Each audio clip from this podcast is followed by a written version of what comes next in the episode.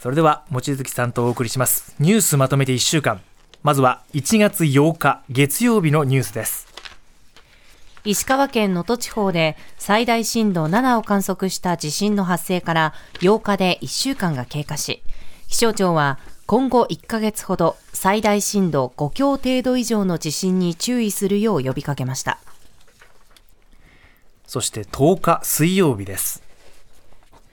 横浜市の機械メーカー大川原化工機の社長らが逮捕された冤罪事件の裁判で国と東京都は捜査の違法性を認めた一審判決を不服として東京高裁に控訴しました。これを受け原告の大河原社長らも控訴しました。以上週の前半のニュースをお伝えしました。ここで募金のお知らせです。2024年1月1日に発生しました令和6年能登半島地震とその余震により各地に大きな被害が出ています。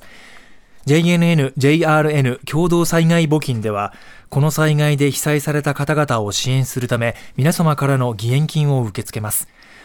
お寄せいただいた義援金は全額日本赤十字社を通じて被災地にお届けします。振込先です。三井住友銀行赤坂支店。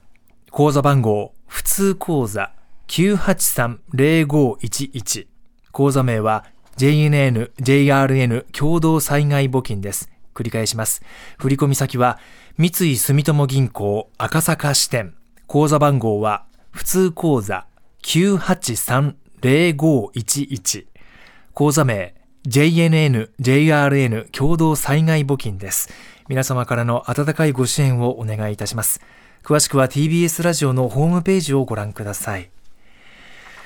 さて、望月さん、えー、お伝えしていますように、地震発生から月曜日で1週間、もう今日で2週間近くが経とうとしていますね。そうですね。あの、なかなか、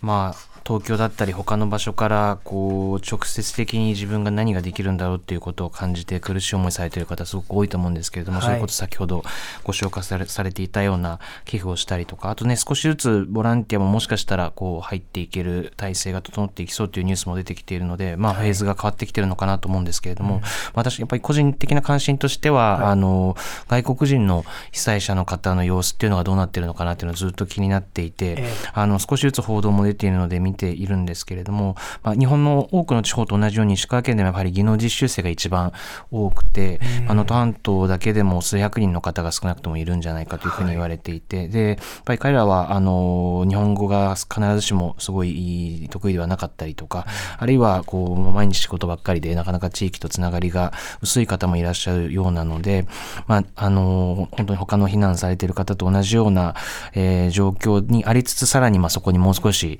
難しさがこう付け加わってくるような状況かと思うんですけれども、はい、まあ、そういった方も取り残されないような支援というものがあの、まあ、障害のある方ですとかさまざ、まなあの性的少数者の方も含めてですけれども、はい、あのケアがなされていくことを、まあ、本当に望みながらですねあの毎日報道を見見ているというような感じですね。立場の弱い方々どうしてもその被災した多くの方々の中で数としては少ないので、そこに支援の手が集中的に行きづらい部分もあるということですよね。ね。なかなかあの緊急事態の中で見過ごされてしまう存在っていうのはあると思うので、えー、そうならないように、まあ、あと外国人との関係でいうと、はい、その直接現地で何が起きてるということよりは、えー、その SNS とかでむしろあのそういった人たちをターゲットにするようなデマみたいなものがこう出回っていることもやっぱり気になっていて、まあ、少しずつ沈静化しているとは思うんですけれども、はい、まあ、あのある種の不安だったり何かしなきゃという感情から、そういう拡散をねしてしまうということに手を貸さないようにするというのも、はい、あの現地にダメージを与えることをむしろしない我慢をするってことはやっぱりすごく大事だなと思っています、あの現地取材でもなんとかわずかにキャッチできた電波をもとにインターネットからの情報を得ている方々もいて、はい、情報が圧倒的に少ないですから望月さんおっしゃったようにその SNS に上がった情報を頼りにちょっとしたことですごく反応してしまう、うん、でそれを良かれと思ってみんなにまた現地で広げようとするとちょっとした不正確な情報が大きくなって、もうパニックを引き起こす可能性につながってしまうので。うん、現地でもその間違った情報が広まってしまう可能性があるんですね。その SNS にそれが乗っかってることで。えー、じゃあ、なおのことやっぱりそこは気をつけないといけないですね。慎重に伝えていただきたいと思いましたね。えそれから水曜日の大河原加工機の冤罪事件について国と東京都控訴ということになりましたね。はい、あのそうですね、まあ、この冤罪事件というのはその地裁、まあの裁判中にですね、まあ、あの公安部の捜査員自体が、まあ、捏造であったと証言するような、はい、まあもうかなりその結末は明らかになっているものなんですけれども、うん、えー、まあ、国側と側が、まあ、それを受け入れないというか、まあ、控訴するということで、はい、まあ、あの会社側も、まあ、ならばということでお互い控訴するということになったんですけれども、うん、まあ、このそもそも公安が事件を作り上げるというかですね、まあ、そこそういうこう動機になるというなっていた部分と、まあ、今回やっぱりその、その捜査の違法性が判決で認められたということを、まあ、受け入れられないということはやっぱりこう同根というか、やっぱりその国家機関として間違いを認められない、突っ走り続けてしまうという、まあもう誰がどう見てもここでやっぱり間違いを認めて次に進む方が、あの検察や公安にとってもいいはずなのにそれができないということにやっぱりすごいこう恐ろしさを感じますし、まあそこにこう巻き込まれ続ける。あの、会社側の人たち、まあ、しかもね、もう一人交流中にお亡くなりになられてますから、ね、本当に取り返しのつかない時間や、あの、命の喪失というものがあってもなお、こう、止まれない国家というものの恐ろしさをすごい改めて感じさせられる事件ですね。本当に早く、あの、原告側の方々が解放されて。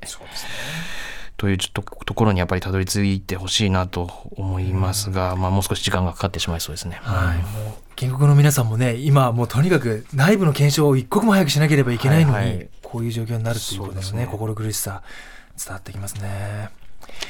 ここまで今週前半のニュースをお伝えしました。続いては週の後半、11日木曜日のニュースです。派閥の政治資金パーティーをめぐる裏金事件を受け、自民党は政治刷新本部の初会合を開き、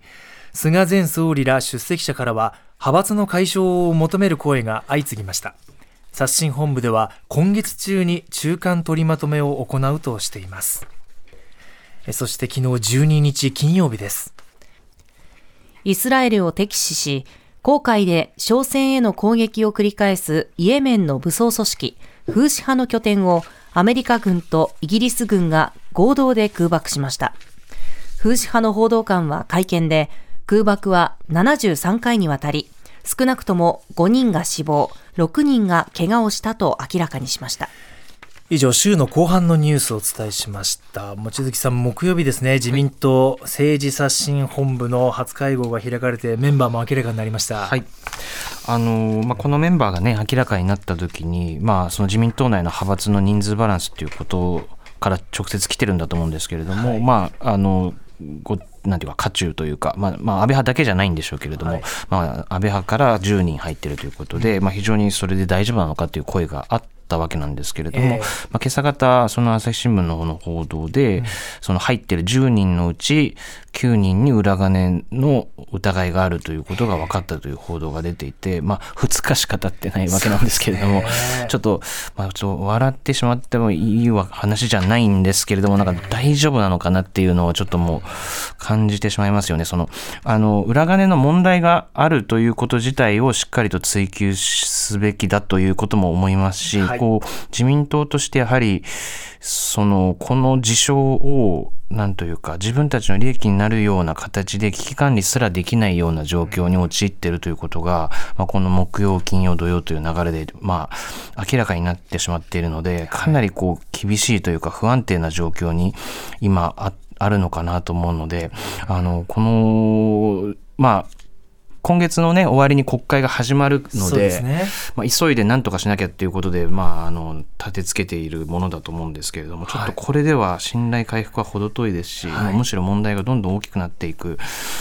ような流れになってしまっているのかなと、はい、まあまあそれはある意味では国民としては望むところというかやはりあのしっかりと問題が海がしっかりと出し切れることが、あの大事ではないかなと思います、ね、今月中に中間取りまとめを行うという方針間に合うのか、はい、どこまで踏み込んで行うのか、ね、派閥のあり方も検討すると言ってますけど、はい、まあ、派閥というよりやっぱりこのパーティーですよね。まずは、そうそう、うん、派閥がなくなってることはもちろん大事なんですけども、うん、ももっと直接的なのはやっぱりこのパーティー券を買ってっていうここのお金の部分なので、はい、派閥がむしろこうそこがむしろこう隠れ蓑になって本質にやっぱり手が届かないような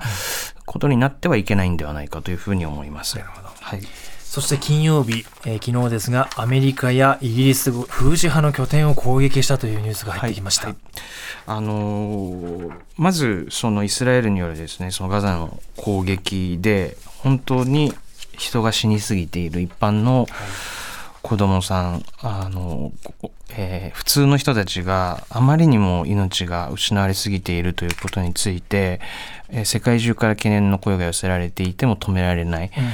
もう本当に早く一日も早く止まってほしいと思っています。で、その上で、あの、アメリカが、まあ、イスラエルをバックアップしているわけですけれども、あの、アメリカの国内の報道っていうのはどうなってるのかなとずっと10月から気になっておっていて、一つの論理として、まあ、アメリカがイスラエルに関与する、その突っぱねてアンコントローラブルになるよりは、関与して、あの、紛争を中東全域ではなく、あガザあのイスラエル、ガザのところに留めるんだっていうような論理っていうのはたびたび語られていたんですけれども、ええ。やっぱりこう年が明けてあのイスラエルの北側の、まあ、レバノンとの国境地帯ヒズボラとの関係ですとかあるいはこのイエメンの風刺派との関係でもうそのガザだけにとどめるということ自体がうん。ちょっと崩壊してきているように見えるので、え。まあ非常にそのあたりがあのガザの中のことだけでなく本当にいい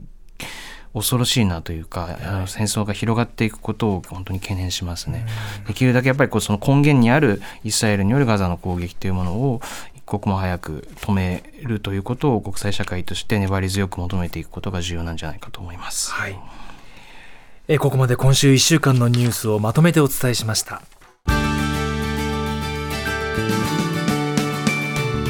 まとめて土曜日。